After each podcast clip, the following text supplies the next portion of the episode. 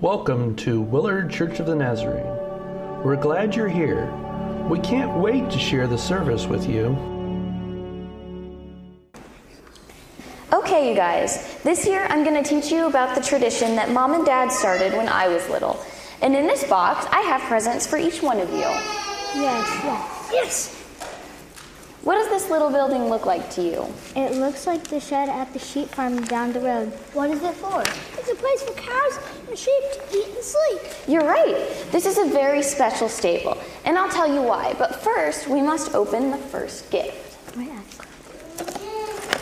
What is it? What?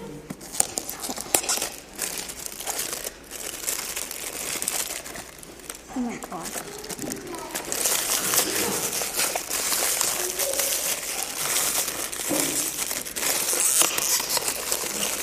Maybe. Why is it so hard? I'm struggling. Oh.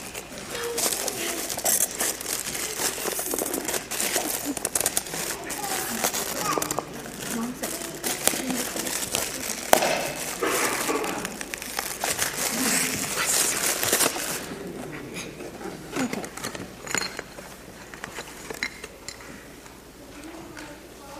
It is a man and a woman. They look happy. Who are they?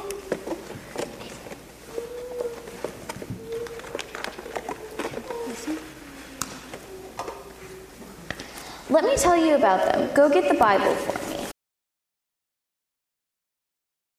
Meanwhile, the people were waiting for Zechariah and wondering why he stayed so long in the temple. When he came out, he could not speak to them. They realized he had seen a vision in the temple, for he was making signs to them but remained unable to speak. When his time of service was complete, he returned home. After this, his wife Elizabeth became pregnant for five months and remained in seclusion. The Lord has done this for me, she said. In these days, he has shown his favor and taken away my disgrace among the people. In the sixth month of Elizabeth's pregnancy, God sent an angel, Gabriel, to Nazareth, a town in Galilee. A virgin plead, pleaded to be married to a man named Joseph, a descendant of David. The virgin's name was Mary. The angel went to her and said, Greetings, you who are highly favored, the Lord is with you. Mary was greatly troubled at his word and wondered what kind of greeting this might be. But the angel said to her, Do not be afraid, Mary, for you have found favor with God. You will conceive and give birth to a son. You and you are to call him Jesus. He will be great and will be called the Son of the Most High. The Lord God will give you will give him the throne of his father David and will reign over Jacob's descendants for, forever. His kingdom will never end.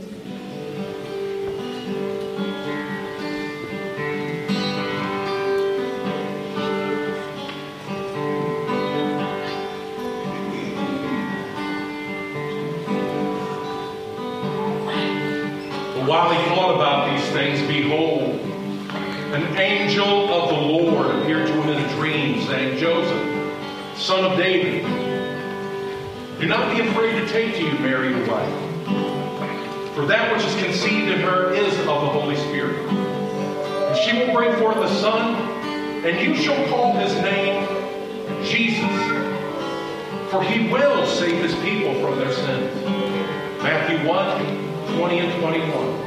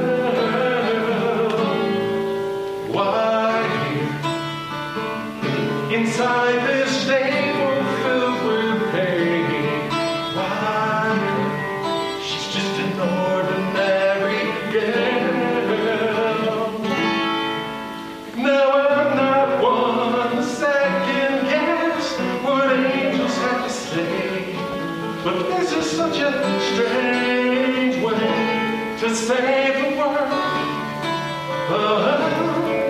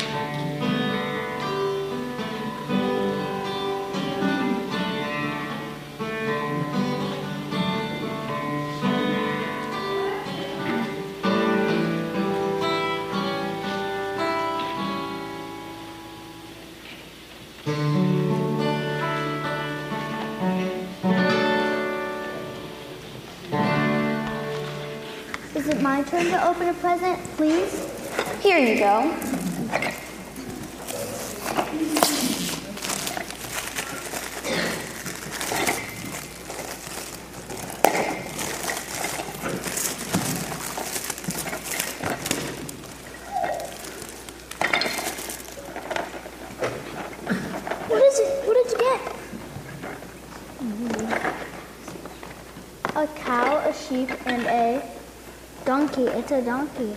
Hey, do they live in that little building? Does the stable have a feed box for the animals? Let's see what the Bible says in the book of Luke. In those days, Caesar Augustus issued a decree that a census should be taken of the entire Roman world. This was the first census that took place while Quirinius was governor of Syria, and everyone went to their own town to register. So Joseph went up from the town of Nazareth in Galilee to Judea, into Bethlehem, the town of David, because he belonged to the house and line of David. He went there to register with Mary, who was pledged to be married to him and was expecting a child. While they were there, the time came for the baby to be born. And she gave birth to her firstborn, a son. She wrapped him in cloths and placed him in a manger, because there was no room available for them.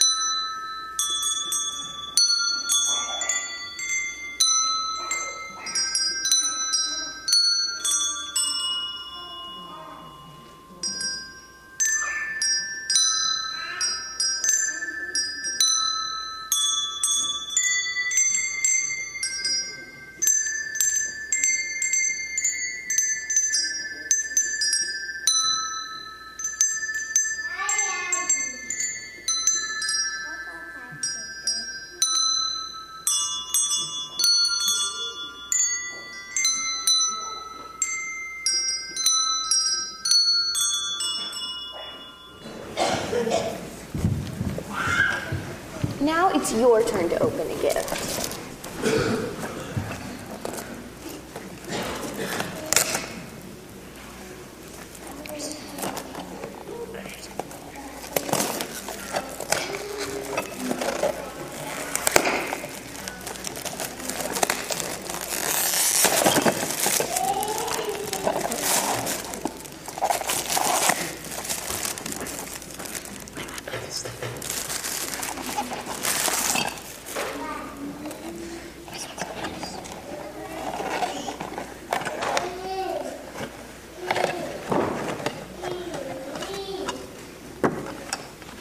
They're falcons or shepherds. Wait, shepherds. Right? The Bible says, Luke 2 8 through 20. And there were shepherds living out in the fields nearby, keeping watch over their flocks at night. An angel of the Lord appeared to them, and the glory of the Lord shone around them, and they were terrified. But the angel said to them, Do not be afraid. I will I bring you good news that will cause great joy for all the people.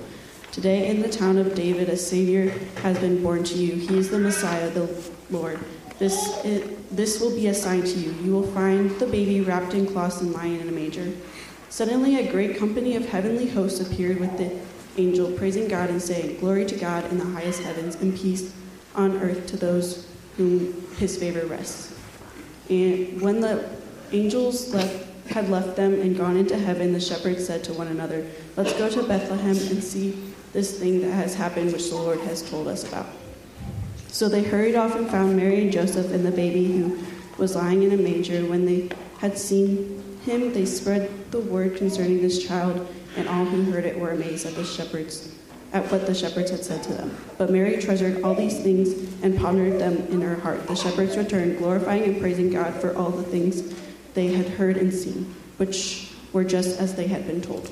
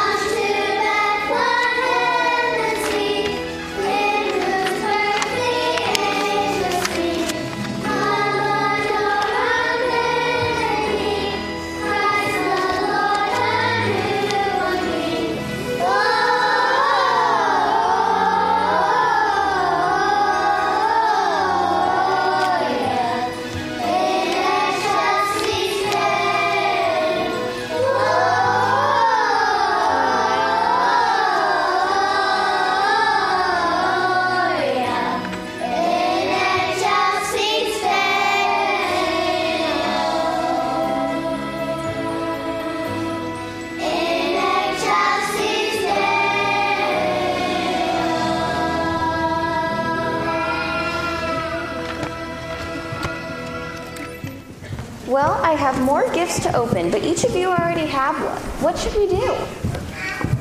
Mom and Dad always say it is better to give than receive. And we've already received. Let's give it to someone who hasn't opened anything yet. Good idea. Go find someone out there who looks very wise. Wise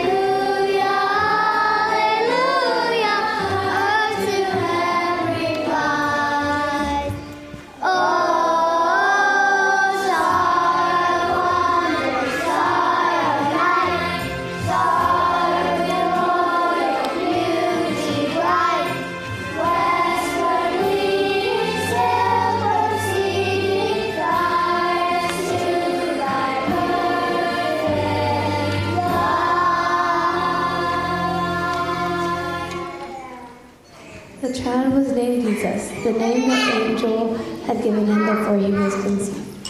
When the time came, Jesus Joseph and Mary took him to Jerusalem to present him to the Lord. As it is written in the law of the Lord, every firstborn male is to be consecrated to the Lord and to offer a sacrifice in keeping with what is said in the law of the Lord, a pair of doves or two young pigeons. Now there was a man in Jerusalem called Simon, who was righteous and devout, devout, and he was waiting for the consolation of Israel. And the Holy Spirit was on him. It had been revealed to him by the Holy Spirit that he would not die before he had seen the Messiah. Moved by the Spirit, he went to the temple's court. When the parents brought in the child Jesus to do for him what the custom of the law required, Simon took him in his arms and praised God, saying, "Sovereign Sovereign Lord, as you have promised, you may now dismiss your servant in peace. For my eyes have seen your salvation, which you have prepared in sight of all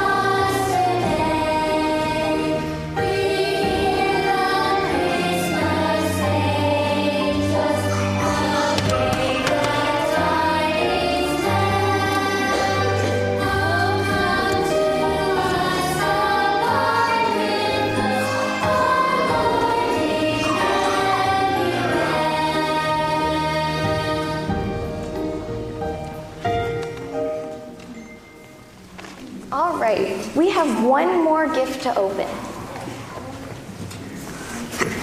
We'll take care of it.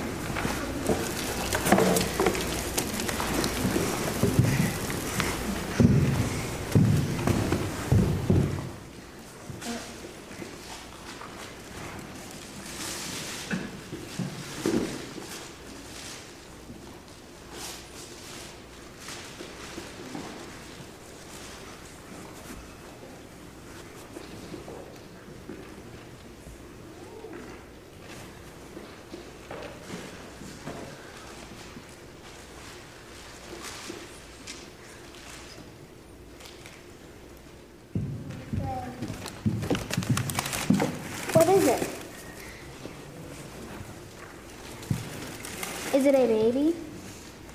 No, it's it's It's the best gift of all. but it's a cross. But is it supposed to be a baby? It's a cross because it represents the one who came as a baby and laid down his life on the cross for each one of us. You mean Jesus? Yes, Jesus' name means God saves because he came to save his people from their sins. The Bible tells us they will call him Emmanuel, which is Hebrew for God is with us. Does this gift belong to each of us? Yes, the gift of salvation through Jesus is for everyone. Um, I just want to go over a couple psalms and continue on in this in this time. Uh, if you would, in your Bibles, if you have them, turn to Psalm 96. We're, we're right now. You, you might not be here, but here with us last week. But we started a, a sermon series on worship, and this is the season to worship. And I really just want to give you another idea about this word and take a look at that, um, especially because of the time that we're in especially because of the, the amazing gift that we've been given, right? Um, today, I want to do something a little different, and, and I pray that this is a time where uh, in our church, we have a spirit of prayer and worship.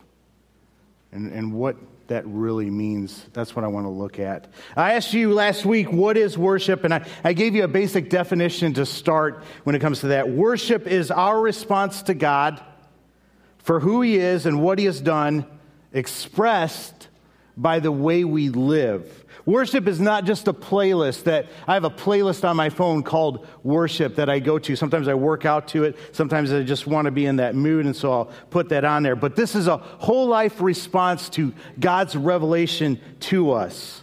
God's revelation to us comes through His Word. The greatest revelation that we have, that we saw, was in the form of Jesus Christ, right? And especially with His death on the cross. In that act, we see that He is worth the most. And I don't know about you, but I want to live in response to that. That's what it is uh, to be a Christian, right? Today, again, I, I want to ask you what is worship? We're all doing it, but what really is it? The simple definition of worship is bowing down. And if somebody asks you that question, what is worship, you might not remember that other definition, but I, would like you to just remember bowing down. This is at the heart of worship. Yes, it can involve singing. Yes, it can involve music, lifting your voice, lifting your hands, lifting a praise, right? It's all those things, but at its heart, worship is about bowing down. Physically bowing down, that's great, all right? But more importantly, bowing our will down to His will. I think this picture will help you if you think about it, right? The first place that we see the word worship in Scripture is in Genesis 22 5. At this time, God has told Abraham, hey, go sacrifice your son. He's done this as a test. So Abraham and Isaac are on their way, and we read this. It says this He said to his servants, Stay here with the donkey while I and the boy go over there. We will worship, and then we will come back to you. Now, the Hebrew word that is translated into worship is the word shakah. And the word shakah is one of the main Hebrew words that's used for worship. And it literally means to bow down. That's what it means. So the plan for Abraham and Isaac wasn't to go on this mountain, mountain and sing songs and do all this other stuff. It was to bow down, bow down their will in honor of God's will. God's will was, they thought, for Abraham to sacrifice his son. Right? Abraham's will was that his, son should live. That's what he wanted, his, his only son. So Abraham had to decide am I going to bow down my will, my way of doing things for what God wants? And he had to surrender that. He had to bow down. That's what worship is about. It's putting God on the throne and submitting yourself to him. What I want us to see today is that worship is a verb. It's not an adjective that describes something. Worship is a verb. We are doing something. We are surrendering our will for His will. Psalm 96 gives us a picture of what it looks like and how we should worship God. So I just want to focus in on the verbs there. I've never really done this, but I want to do that today. Verse 1, it says this Sing to the Lord a new song. So part of worship can look like us singing, right? Notice in worship, we're called to sing to the Lord. That's why I want us to understand when the praise and worship team is up front, right? We're not the audience here. They're not singing to us. We're the, we're the choir joining in what they're leading us. There's an audience of one, and that is the Lord. We are called to sing to the Lord, not to sing to ourselves, not to be about us, right? Now, when you sing to somebody, what are you doing? What are you doing when you sing to somebody? You're communicating with that person, you're expressing deep feelings to that person, right? I want you to think about this. If I said I'm going to sing a song to my wife, you'd probably be scared. Daddy would definitely be scared, right? But you know it would be something special. But what if I just sat down and barely sang and didn't really make eye contact with her? And, and uh, what, would, what would my wife think if I'm just kind of approaching it very lax when I'm singing to her, right? What if I'm just singing the words with nothing, no feeling behind them? When we sing to the Lord, are we giving him the honor and glory that he's due? Are we? Or are we just kind of going through the motions, complaining about how it's not the song that we like, right? And we wish the praise and worship team would sing this song instead, kind of just half heartedly? Are, are we doing that to the one who gave up his only begotten Son for us? Are we singing that way to the one who left heaven and came down to this earth and died in a most painful way so that we could be set free? Do we do that and we think that's worship? Well, what are we to sing to God? We are to sing to God a new song, right? A fresh song. So that kind of settles the hymn versus chorus debate, right? I'm kind of just kidding there, but kind of not. We're supposed to sing something new, something fresh, something relevant, something that speaks to us, something that speaks to Him. Verse 2 Sing to the Lord, praise his name, proclaim his salvation day after day. Praise, another verb that we see here, another major Hebrew word is the word barak. It means to kneel, to bless. Some of your translations might say, bless his name. So a part of worship is to bless his name. What does that mean? We're putting on or we're, invite, we're invoking divine favor on his name. We're giving him praise and honor, right? We're, we're going to tell of all the good things that he's done. After that, we are to proclaim his salvation day after day. The verb there, proclaim, which is the Hebrew word basar, which means to bear tidings. Tidings of what? Tidings of his salvation. In worship, we're called to, to bear, we're called to share the good news, to, to bring it, to tell other people about it, to recount it. We go to people, we proclaim that about him. There was a time I was dead. There was a time I had no purpose in my life. But now, because of Jesus and what he did on the cross, now I'm alive. Now I have a purpose. Now I have a future, right? I've been reborn. When I told you the story last week about us coming very close to a, a major car wreck, but I said, by the hand of God, by the grace of God, He protected us from that. That's what we're doing. We're proclaiming His salvation. Most of us have a testimony in here. Not all of us, but most of us who know Jesus Christ have a testimony of when God saved us and set us free from our sin. We proclaim that. Verse 3 Declare his glory among the nations, his marvelous deeds among all peoples. For great is the Lord and most worthy of praise. There's the word praise again. This time it's not Barak, but it's halal. This word means to shine, to boast, to give foolish glory. So we want to shine our praise on God, right? I want to boast about God and maybe give him some foolish glory. What in the world is foolish glory? Let me give you a, a, picture that I think you'll be able to relate to that. When the Buckeyes were playing Notre Dame, right, this year, and it comes down to the very last play. Do you remember that? Where they ran the ball and punched it in, and as time expires, they got the victory, right, and won the game. That was a time for foolish glory. That was a time where I literally ran in circles around the room, high fiving my son, right? I think we tackled each other, we jumped on each other, we were running, we were yelling. My wife is looking at us like, What in the world are you doing? That's foolish glory, right? We were giving the Buckeyes some of that. Have you ever given that to God? Right. Man, we're not free in church to give God foolish glory. We're not. We should be.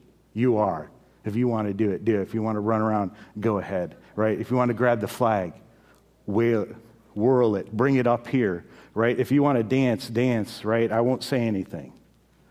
I want us to be free, though, to give God foolish glory. It's something that looks foolish. It's not really foolish glory. It's something that just appears that way to some people. Some people might not get it, but that's okay, right? Isn't that what our worship of our God should look like? Shouldn't we be willing to do that, right? Are you willing to raise a hallelujah? Are you willing to raise your hand, right? Are you willing to get down on your knees before Him and just bow down? Verse 4 He is to be feared, verb, above all gods. Why? For all the gods of the nations are idols, but the Lord made the heavens. Splendor and majesty are before him, strength and glory are in his sanctuary. Worship involves fear. That might sound a little bit weird, but when we see his splendor, when we see his majesty, right, it should shake us. It should make us literally want to bow down. Verse 7 Ascribe to the Lord, all you families of nations. What does ascribe mean? It means to assign, it means to give, right? Ascribe to the Lord glory and strength. Ascribe to the Lord the glory due his name. Listen, so much of our church culture is about get. That's what it's about. We come here to get something, right? Lord, bless me. Lord, do this. Lord, take care of this financial situation. Lord, help me out here. But what I want for us is to have a culture not of get, but a culture of give. We should be blessing His name. We should be ascribing, giving glory and honor to his name, for he is the King of kings, right? The Lord of lords. He's the one who saved our lives. He's the one who wrecked our lives, who flipped them upside down. And we need to assign glory for that. I pray that when we're singing, we're not complaining about the songs, but instead we're thinking, how can I bless him? How can I sing this in a way that blesses him? How can I sing it with all my heart, with all my soul? How can I give you honor and thank you for saving my life? Right? Instead of all the things that we're focused on, I need this, I need that. There's a time to ask for those things. But first and foremost, we should give him glory. Ascribe to him those things, right? Verse 11, I'm sorry, I'm on slide 11. I don't know what verse it is. It says this Bring an offering and come into his courts. Bring. The word is to carry, to lift up an offering. 96 8. There. So when we worship, we come with something. We bring him something, right? We lift it up. We lift up this tribute in his honor to this God and we worship him. I'm thinking to myself, what did I bring him today? What did I bring him today, right? To offer to God? What did I bring the one who set me free at great cost to himself? What did you bring? What are you bringing? Sometimes we, we tend to make that about money, right? but what can we bring him where we will bow down? Maybe it's an attitude of grace that we need to bring. Maybe somebody's wronged us. And instead of responding with, I'm going to get that person back, maybe our offering to God is, I'm going to lay that down. I'm going to chalk that up to grace and give that to Him. Maybe it's forgiving somebody. Maybe it is something financial. Maybe it is something to sacrifice. Maybe it's just that grudge that you're just going to let down. You're going to bow your will, what you want to do, for His will. That would be worship. That would be something that we can bring Him. We, we come in here. We try to get in His presence to ask for something, but what if our first thought was to instead give something? Offer something? What about honor and praise? What about a gift of humility? What about a song? Sing as loud as possible. That's why I sit up front. Nobody can hear me, Corey. Nobody. You got nobody in front of you. Like if you're in the back row and you're singing, everybody in front of you is going to hear. The praise team can't hear you because they got the monitors going on. You can sit up in the front and sing as loud and as off key as possible right? That's a beautiful place to be.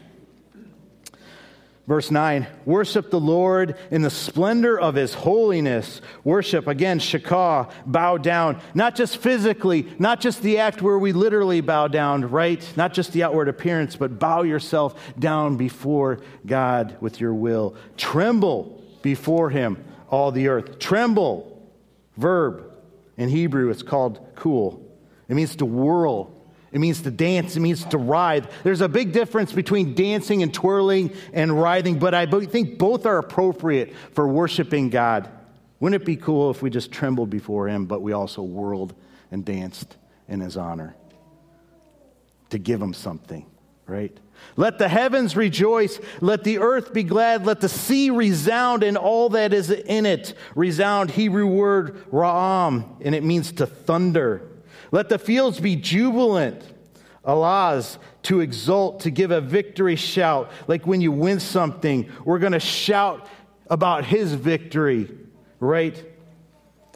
Let all the trees of the forest sing for joy. Verb sing, ranan. It means to give a ringing cry. Let all creation rejoice before the Lord, for he comes he comes to judge the earth. He will judge the whole earth in righteousness and the people in his faithfulness. My friends, do you get a sense of how loud our worship should be? Do you get a sense of how much singing, how much crying out, how much shouting a victory cry should be going on in our praise, right? We should thunder his praise. But we're sitting there sometimes just thinking it's all about the praise team doing it, not even joining in. The awesome part about this is we can't do it well ourselves. We can't thunder and join a battle cry but ourselves, but we can do it with each other. We can do it corporately, right? You can praise and worship God by yourself, but there's something special about joining in with other followers of Christ and raising a victory cry with a bunch of people, right?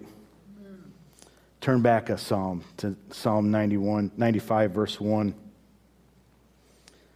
says this Come, let us collectively. Let us sing, give a ringing cry, right, for joy to the Lord. Let us shout aloud to the rock of our salvation. I love when we clap after a song. I love when we do that, right? Sometimes I'm so timid. When I look at this worship, though, it seems so, so loud, so boisterous. I don't want to take that for granted. I don't want to force that. I don't want to say, well, we just got to be loud and that's what it's all about. But I want you to know it's okay to get loud. And we should. We should be thinking about who we're singing to. We should be thinking about giving him the praise that he's due. I don't want us to hold back as a church, right? Let us come before him with thanksgiving. Again, can we bring something? Thank you, Lord. Are you having trouble worshiping him? Maybe you're in the storm right now and you don't think, I don't really have anything to be thankful for. Well, do you see the cross? Do you see the price that was paid for you? How can we not come? With thanksgiving. And extol him with music and song. Extol Ruah to raise a shout, give a blast, shout with joy. Why would we do that? For the Lord is the great God, the great King above all gods. In his hands are the depths of the earth, and the mountain peaks belong to him. The sea is his, for he made it, and his hands formed the dry land. Worship is a result of seeing God for who he is. Some of you have seen the mountain mover, and he's done some amazing things in your life bow down, right? We're responding to he, who he is. And according to this, he is the great God, the great king above all gods. Amen? So, verse 6, yeah, come. Let us again collectively bow down in worship. Let us kneel before the Lord our Maker. Bow down, kara, which means to bow down, right? Worship, shakah, which also means to bow down, and then barak, to kneel or to bless. It's saying we bow down to bow down, and then we kneel before the Lord our Maker. What in the world is going on there? This is reminding us that we should bow down physically, but more important, with everything, with the way we live, with our heart right? That's when you worship God in spirit and in truth. The inside matches the outside. We can sing praise and worship music all day, but if we're just singing that and then we're going out of here and doing whatever we want, whatever our will is, and rejecting His will, then it's just lip service, right? The inside has to match the outside. I want to be genuine as a follower of Christ. That's the heart of worship. Let us get on our faces before God. Not just literally, but with our spirit as well, with our wills. For he is, listen to this, for he is our God, and we are the people of his pasture, the flock under his care. If you don't know Christ, you're missing out, right? Notice the progression. At first, in the verse before this, right, he's the great God who does all these things. He holds the world in his hands, he holds the universe in his hands. But notice this speaks to relationship. Isn't this the best place to be? To be in his flock, under his care? I can't think of anything better. Let me give you a warning. Today, if only you would hear his voice. Do not harden your hearts. Today, my friends, when you hear the story of the Savior's birth, right? When you hear about the great God who loves you, when you see that, when you experience that, do not harden your hearts. You've got two choices and only two choices when it comes to God's revelation. You can bow down or you can harden your heart. And that's a scary place to be. Every time you enter this place, every time you hear his voice, every time you open up the Bible and you read the word, right, you have the choice bow down or harden your hearts. Those are the only two choices there are. Get this, if I, if I asked everyone in here, you, you might have been coming to this church for 50 years, right? If I asked, do you worship God? Most of us would say, Yes, I'm a, a worshiper of God. But what if God told you to forgive that person that hurt you, right? What if God told you to lay this one thing that you really love down? What if God told you to give sacrificially? Your response to that tells you if you worship God. Because either you're going to bow down and do what he calls you to do, or you're going to harden your heart. And if you're in the place where you're not willing to bow down, don't think you're a worshiper of God. Don't make that mistake. Because worship is all about bowing your will, right?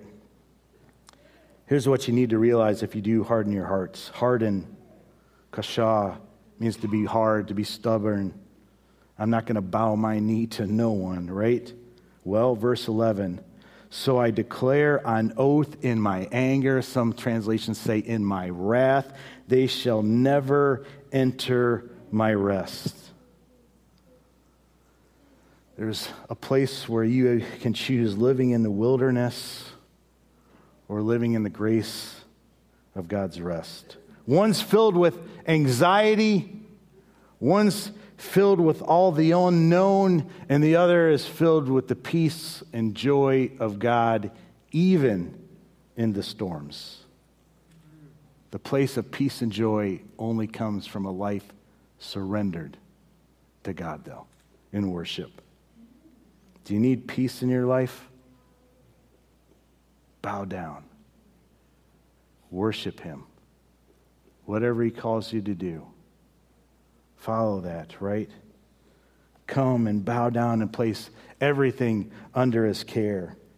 Worship, at its heart, is about bowing in response to whatever he re- reveals to us. In our modern tra- day translations, the word worship, I don't know if it really conveys the act of bowing down like it should right? It was meant to. William Tyndale was the first person to take the Greek and Hebrew and translate it into English. There was a, a man 100 and some years before him that translated from the Latin to it, but William Tyndale got the original languages and translated that. He was labeled a heretic by the Catholic Church. He was strangled and he was burned at the stake. But he translated the word for us before he did that. And it was recently discovered what his motivation and thinking was with the word worship. It's in the prologue to Exodus and it explains it this way.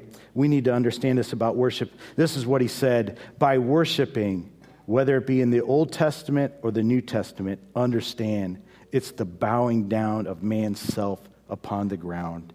As we oftentimes do, as we kneel in our prayers, bow ourselves and lie on our arms and hands with our face to the ground.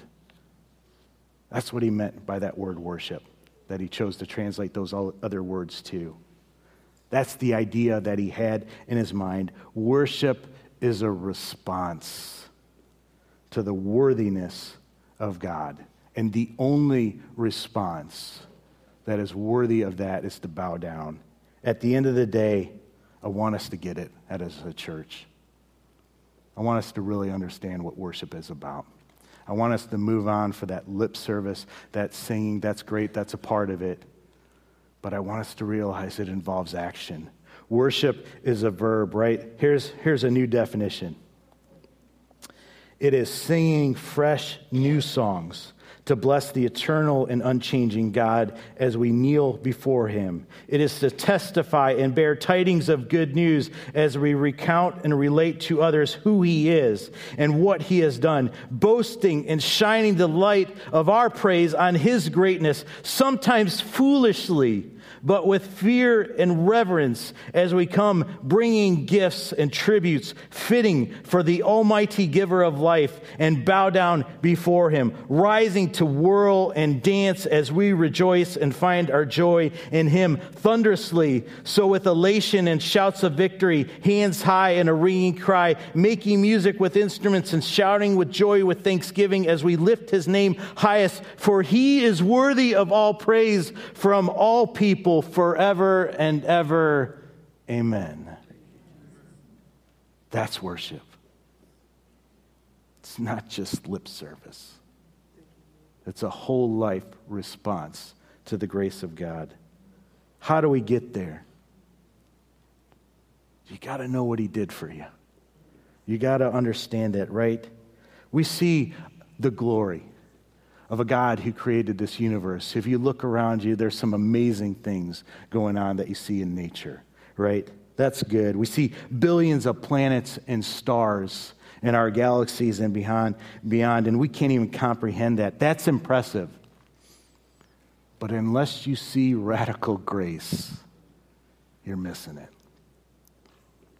We see a God who loves us so much that he sends his only begotten Son to this earth. We see that, that, that, that Son come to this earth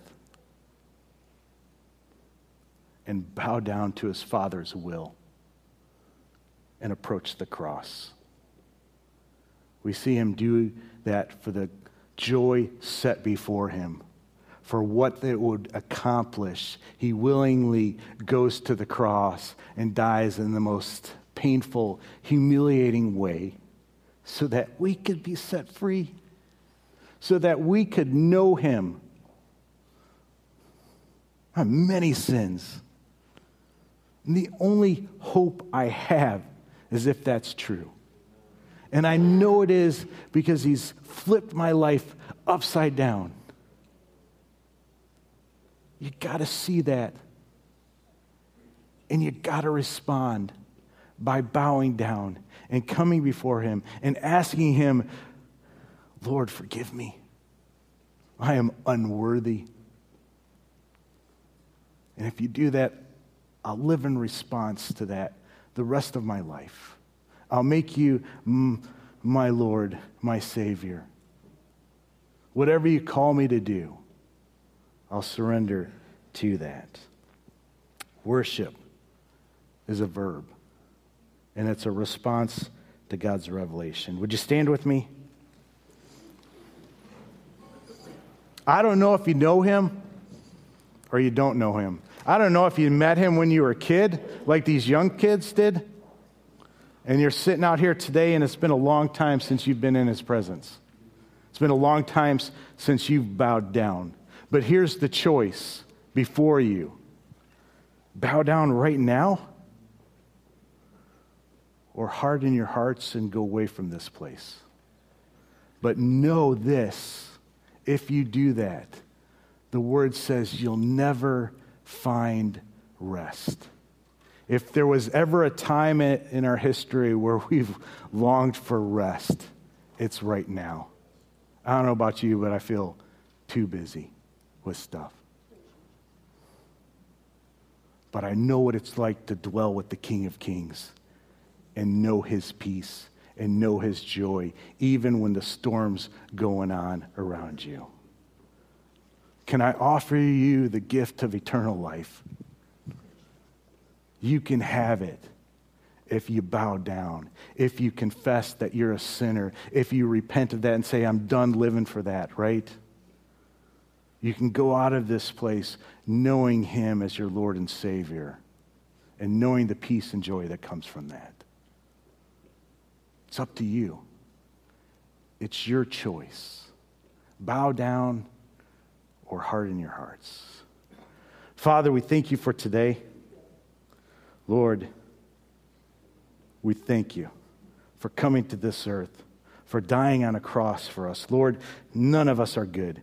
Not one person in here. We are all in need and totally dependent on your grace. And so, Father, we thank you for that. We accept that, Lord.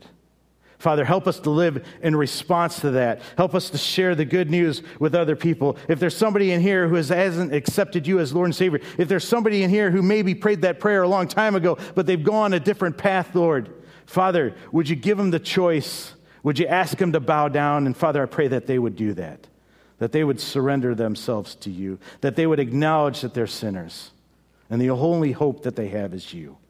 Lord, I know that's the case with myself. Father, this is a time of season where in America we remember, we celebrate your birth, Lord. Father, I pray that this would be a time of worship in our families, that we would do that. Father, I know time, this time is a time to focus in on presents in our culture. But Lord, as the kids taught us, would you remind her that, that there is one present that goes far beyond all of this? I pray that we'd all accept it, Lord. Lord, we ask this in your name we pray.